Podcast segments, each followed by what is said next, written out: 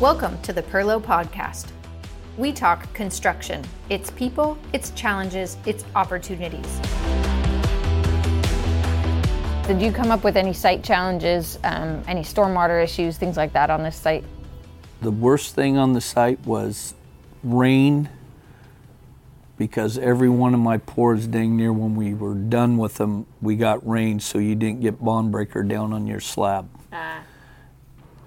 And you have to have bond breaker to tilt your panels. So we had, we would work Saturdays and Sundays because those were nice days trying to dry our slabs out with blowers and get bond breaker down for our panels.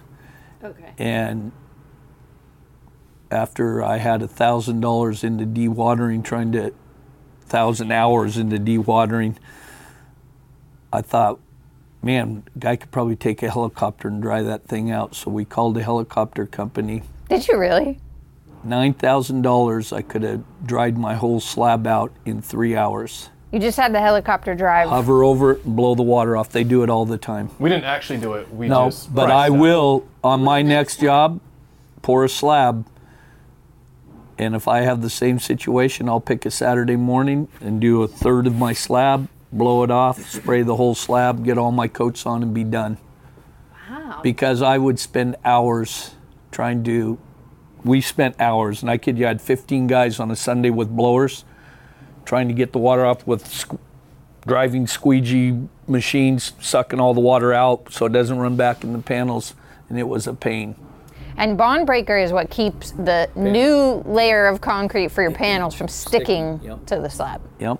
Yeah, kind of an important piece So of the puzzle. 500,000 square feet, nine grand. Add a thousand man hours up. It's a lot more than that.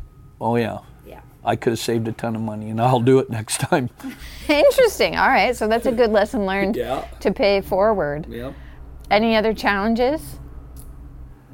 No, she's gone pretty smooth. Besides that right there, Weather's been a big one. weather's been the big issue on this one. Which is pretty typical for our area, Yep. right? Yep. I think we should go take a tour. We'll go look at some of the specifics on the site. What are you anticipating we can look at that's a detail that people might not know about a building like this? You talk about construction people or just people in general? Con- Uh, both. Well, they might not know how we fly these panels up, set in the roof. I mean, they build Yeah. them on the ground, put them up in the air, so that's something people don't see. They probably wonder how we do that. And other than that, that's about all that's going on on my job site right now. So we'll go out there and take a look at them. We can look at the panels and those kind of things too. We can look at the port, pour pour strip strip, and how the yeah. docks go together and things like that. Yep. All right, let's do it. Right on.